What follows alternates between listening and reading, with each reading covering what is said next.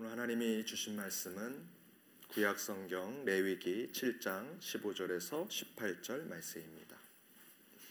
구약 성경 레위기 7장 15절에서 18절 말씀. 우리 하나님의 말씀을 한 목소리로 읽도록 하겠습니다.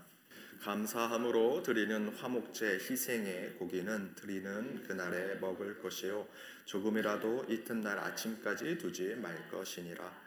그러나 그 희생의 예물이 서원이나 자원의 예물이면 그 희생을 드린 날에 먹을 것이요. 그 남은 것은 이튿날에도 먹되 그 희생의 고개가 제3일까지 남았으면 불사를 지니 만일 그 화목제 희생 고기를 제3일에 조금이라도 먹으면 그 제사는 연락되지 않을 것이라 드린 자에게도 예물답게 못되고 도리어 가증한 것이 될 것이며 그것을 먹는 자는 죄를 당하리라. 아멘. 중국에서 있었던 일입니다. 중국의 한 부자가 산, 상책 중에 순종 아일랜드 명견을 잃어버렸습니다. 중국 상황에서는 상상할 수 없는 큰 보상금을 걸었습니다. 수많은 사람들이 이 개가 그 개가 아니냐라고 물으면서 개를 데리고 왔지만 어떤 개도 진짜 개는 없었습니다.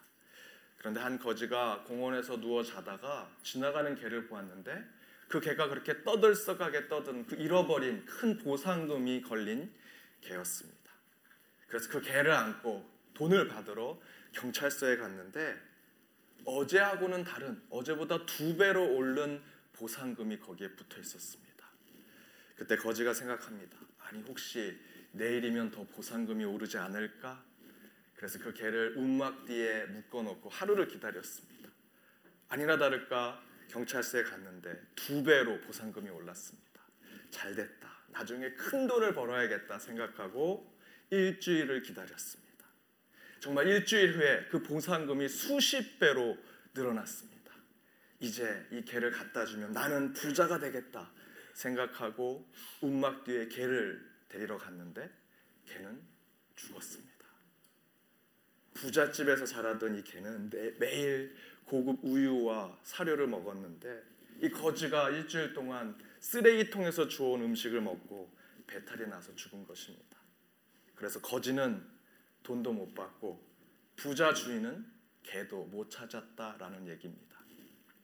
이 이야기가 한 신문에 나와 있던 이야기인데요. 이 신문에 이런 코멘트를 달았습니다. 부자는 돈이 많으면 해결될 거라고 생각했고 거지는 돈을 더 많이 받을 수 있으면 자신의 삶이 이 거지와 같은 삶이 해결될 것이라 생각했지만 양쪽 모두 돈이 많건 돈이 적건 돈에 상관없이 돈 때문에 망했다라는 코멘트가 그곳에 적혀져 있었습니다.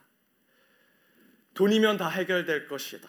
몇 푼만 더 있으면 나아질 것이다라는 생각은 부자든 거지든 결코 그곳에서 해답을 찾을 수 없었습니다.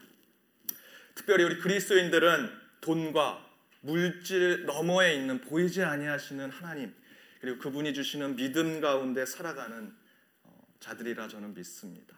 그 가운데 우리는 보이지 않는 것의 가치와 능력을 체험하고 경험하며 살아갑니다. 오늘 드리는 예배 가운데 보이지 아니하신 하나님을 우리는 찬양하게 되리라 믿습니다. 우리의 삶, 믿음의 삶은 보이지 않습니다. 그러나 그 가운데 하나님께서 역사하시고 기적을 베푸시리라 믿습니다. 오늘 선포되는 말씀 가운데 여러분 보이지 않는 믿음 가운데 살아가시는 저와 여러분이 되기를 바랍니다. 우리 옆에 있는 분들과 이렇게 인사 나누기를 원합니다. 보이지 않는 하나님을 찬양합시다. 보이지 않는 하나님을 찬양합시다. 보이지 않는 하나님을 찬양하는 저희가 되길 바랍니다.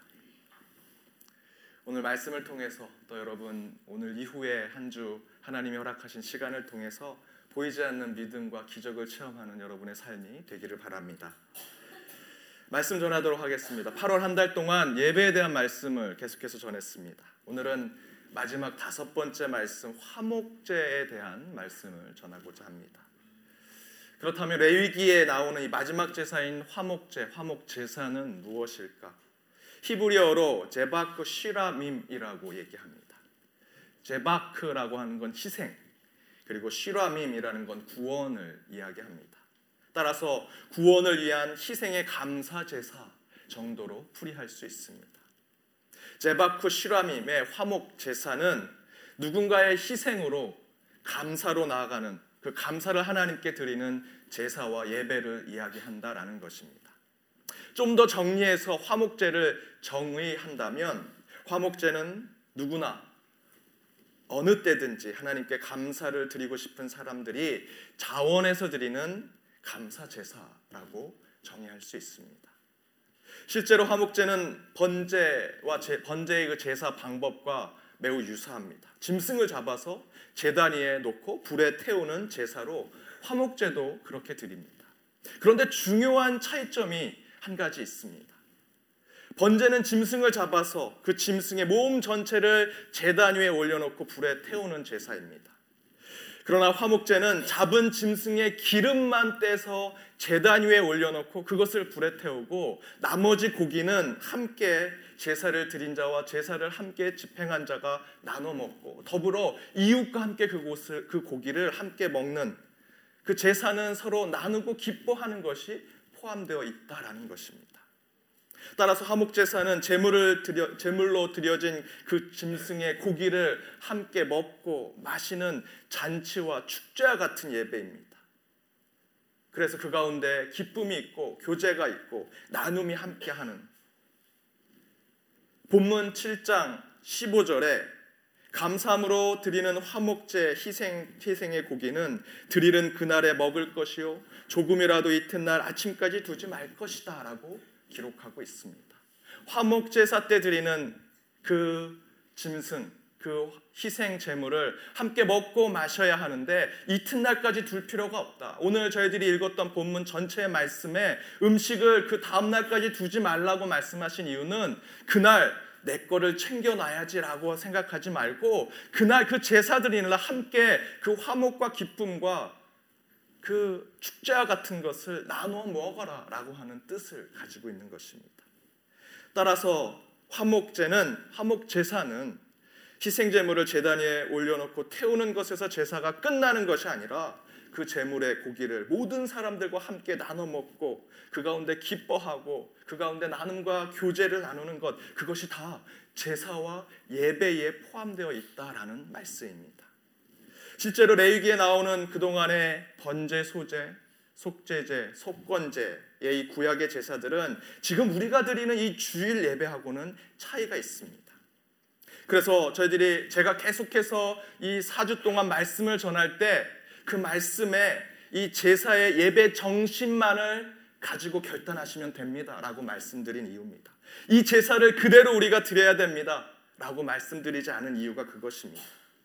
이 네 가지 제사는 이 주일 예배하고는 분명히 차이가 있습니다.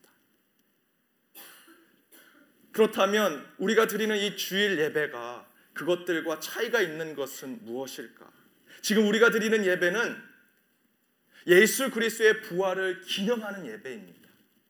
내 죄, 내 잘못 때문에 두렵고 무서운 하나님 앞에 벌벌벌 떨면서 희생 제물을 드리고 피를 뿌리고 각을 뜨고 고기를 잘라서 그 위에 놓고 불을 피우면서 공포심을 가지고 주님 저를 용서해 주십시오.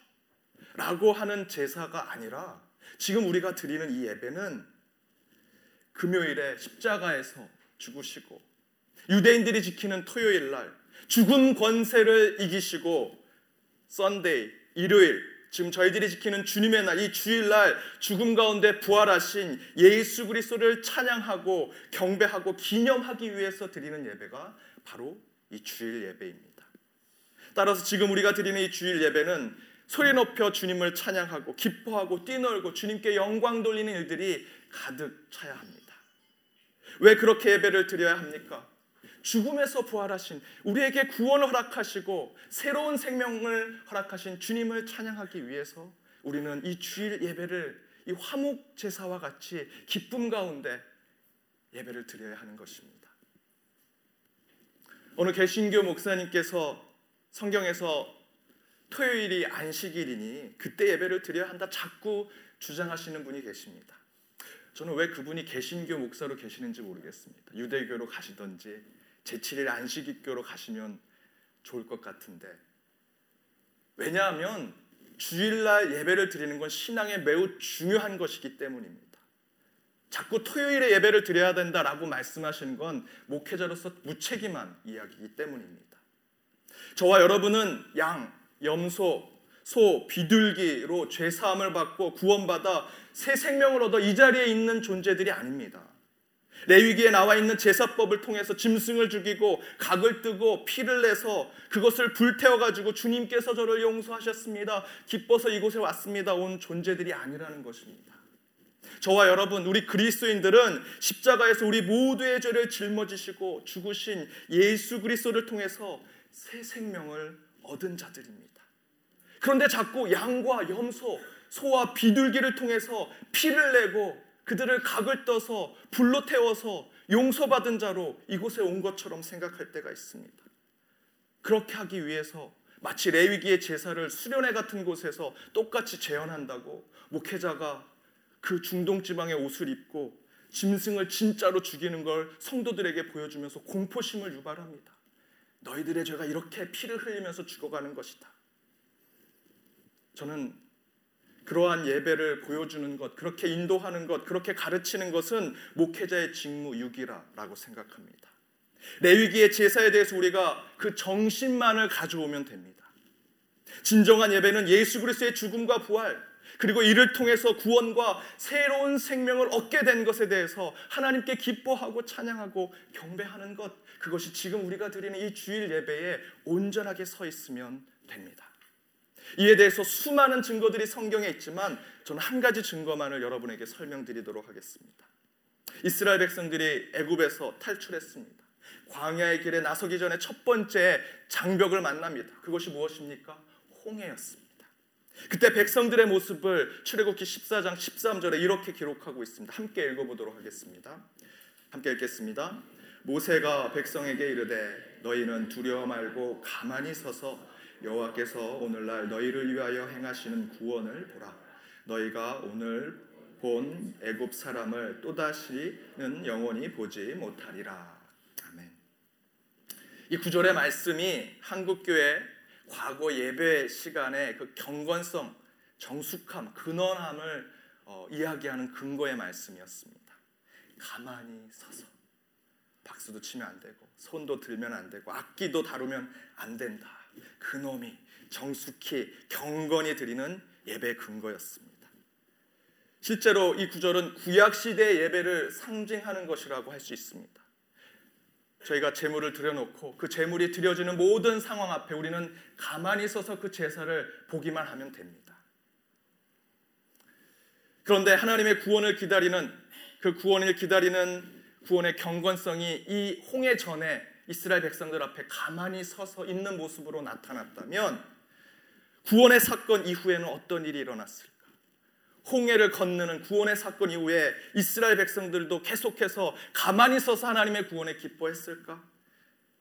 저는 이 홍해 사건을 구원의 사건이라고 본다면 그 구원의 사건 이후에 우리가 하나님께 드려야 할 예배 모습이 그 이후에 기록되어 있다라고 믿습니다. 출애굽기 15장 1절에서 2절, 20절에서 21절 말씀 길지만 함께 읽어보도록 하겠습니다. 함께 읽겠습니다. 이때에 모세와 이스라엘 자손이 이 노래로 여호와께 노래하니 일러스되 내가 여호와를 찬송하리니 그는 높고 영화로우시며 말과 그 탄자를 바다에 던지셨음이로다 여호와는 나의 힘이요 노래시며 나의 구원이시로다 그는 나의 하나님이시니 내가 그를 찬송할 것이요 내 아비의 하나님이시니 내가 그를 높이리로다. 아론의 누이 선지자 미리암이 손에 소고를 잡음에 모든 여인도 그를 따라 나오고 소고를 잡고 춤추니 미리암이 그들에게 화답하여 가로되 너희는 여호와를 찬송하라 그는 높고 영화로우시며 말과 그 탄자를 바다에 던지셨음이로다 하였더라. 구원을 경험한 이스라엘 백성들이 예배드리는 모습이 어떻게 바뀌었습니까? 홍해 전에 구원의 사건 전에 가만히 서서 여호와를 바라보는 그 모습이었습니까? 아닙니다. 출애굽기 15장 1절 2절 그 이후의 말씀에 보면 그들은 그 홍해를 건너고 구원을 경험한 이후에 소고를 치고 춤을 추며 하나님께 소리질러 찬양하고 예배드리는 모습을 볼 수 있습니다. 바로 이것이 지금 우리가 드리는 이 주일 예배에 그대로 나타나야 하는 것입니다. 예수 그리스도를 통해 경험한 구원을 감사하고 그 모습에 기뻐하며 함께 찬양하는 모습이 이 주일 예배에 나타나야 하는 것입니다. 따라서 우리가 드리는 이 예배는 우리의 모든 희생 제물이 되신 예수님을 기념하는 오늘 본문의 화목 제사와 같은 기쁨의 예배가 되어야 하는 것입니다. 하지만 이 예배가 하나님의 찬양, 감사, 기뻐함에 머무는 것이 아니라 예수 그리스도의 몸과 피를 지금 우리 옆에 있는 신앙의 동료들과 함께 나눠야 하는 것입니다. 나눔의 예배가 되어야 하는 것입니다. 더불어 이 예배를 통해서 여러분이 얻으신 예수 그리스도의 그 자체, 그 복음을 들고 세상에 나가 그 복음을 전하고 예수 그리스도를 드러내는 삶. 그것이 바로 이 화목제사, 지금 우리가 드리는 구원을 경험한 주일 예배의 온전한 예배의 본질이라 할 수 있습니다. 그것이 우리 주일 예배의 본질입니다. 예배의 본질입니다. 그런데 지금 우리는 어떻습니까? 이 기쁘고 감사하고 소리 높여 찬양해야 될 이 주일 예배 가운데 구약 시대에 드렸던 그 제사에 여전히 묶여 있어서 죽이고 자르고 각두고 피 뿌리고 공포심에 덜덜 떨면서 여전히 율법과 형식에 묶여 있는 예배에 저희들이 여전히 그곳에 서 있지 않은지 신약의 구원의 그 홍해를 건너온 사건 가운데 예배를 드려야 되는데 홍해 이전에 가만히 서서 드리는 예배 가운데 있는 모습이 여전히 이 예배 가운데 있는 것입니다. 우리는 예배의 본질을 찾아야 합니다. 화목 제사를 통해 기뻐하고 나누는 예배가 이 가운데 가득해야 합니다. 한 목사님께서 예배 세미나에 이런 얘기를 하셨습니다. 초대교회 시절에 예배 중에 한 사람이 애완동물을 데리고 왔습니다. 그런데 그 애완동물이 자꾸만 뭐 사람이 아니니까 자꾸 돌아다니는 거죠. 그래서 목사와 같은 역할을 한 사람이 그 애완동물을 어떻게 하면 예배에 집중할 수 있게 할까 해서 어, 이 목에 단 줄을 만들어서 저 뒤에다가 의자에다 이렇게 목을 걸어놨습니다. 매번 그 애완동물을 데리고 올 때마다 목사님이 가가지고 목에 줄을 달고 걸어놓고 줄을 달고 걸어놓고 그렇게 수년이 지나니까 사람들이 애완동물을 그렇게 목사님이 하는 것이 예배의 의식처럼 생각하기 시작하는 겁니다. 목사님도 자기가 본인이 맨날 그 예배 전에 그렇게 하니까 이게 뭔가 경건성이 좀 필요한 것이 아닌가 생각을 합니다. 그래서 당회 같은 모임에서 예배 전에 이 애완동물이 오게 되면 이 묶는 의식을 예배 의식에 포함합시다라고 결정을 했습니다. 그래서 목사님이 그 애완동물이 들어오면 안아주고 축복 기도를 합니다. 짖지 말게 해주시고 가만히 있게 해주시고 침 흘리지 않게 해주시고 해놓고 목을 걸어놓고 그것을 의자에 묶어놓으면 모든 성도들이 일어나서 박수를 칩니다. 그리고 목사는 앞에 나와서 그, 아, 그 애완동물과 함께 모두 기도하고 축복을, 축도를 하는 것을 하나의 의식으로 만들었습니다. 그리고 수년이 지났습니다. 새로운 교인들이 왔는데 목사님이 예배 전에 항상 그 개를 두고 축도하고 걸어놓고 하는 걸 보고 아 이 교회는 이게 무슨 예배인가 보다 하고 계속 넘어갔습니다. 그게 전통이 돼버린 것입니다. 그런데 그렇게 하던 목사님이 죽고 은퇴하시고 새로운 목사님이 왔습니다. 예배를 시작하려고 하는데 장로님들이 교인들이 와서 이 애완동물에게 의식을 행해야 된다고 무슨 얘기냐고 내가 배운 예배하기엔 그런 것이 없다고 아니라고 이게 우리 교회 전통이고 이것이 하나님이 원하시는 예배라고 나는 절대로 그것을 할 수 없다고 서로 싸워서 그 목사가 쫓겨났습니다. 이건 있는 얘기는 아닙니다.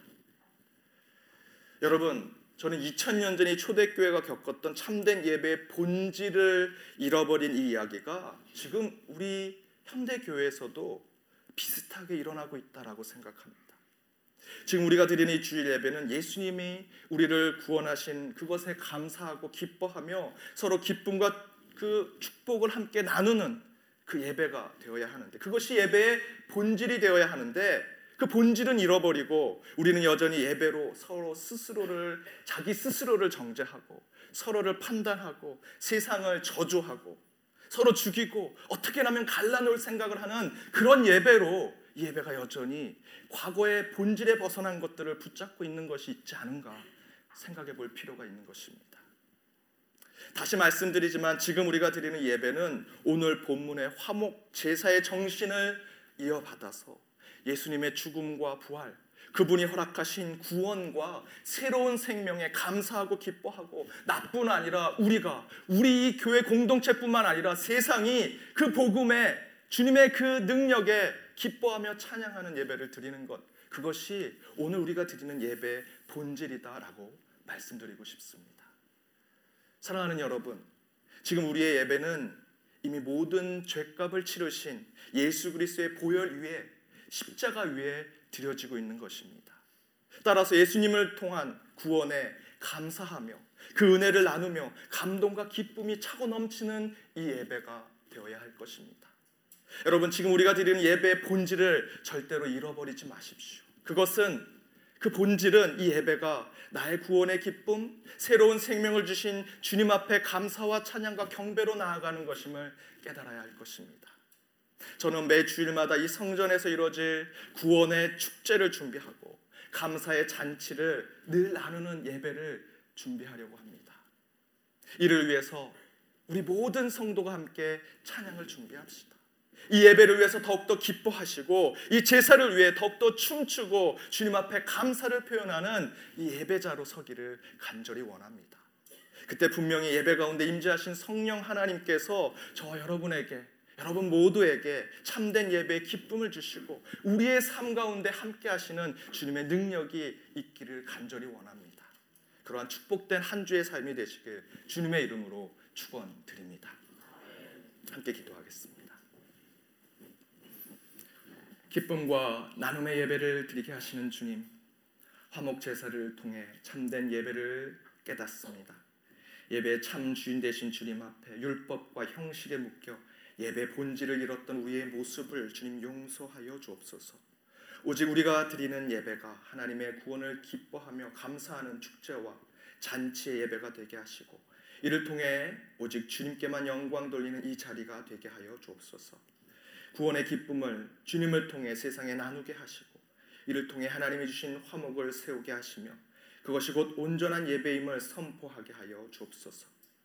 이 예배에 임자신 주님을 느낍니다. 경험합니다. 우리 함께 하시는 주님, 기쁨과 나눔이 가득한 이 화목 재단 가운데 저에게 복을 내려 주시고 은혜와 사랑이 가득하게 하여 주옵소서. 참된 예배로 오직 주님께만 나아가는 저희 모두가 되게 하여 주옵소서. 이 모든 말씀 예수님의 이름으로 기도드립니다. 아멘.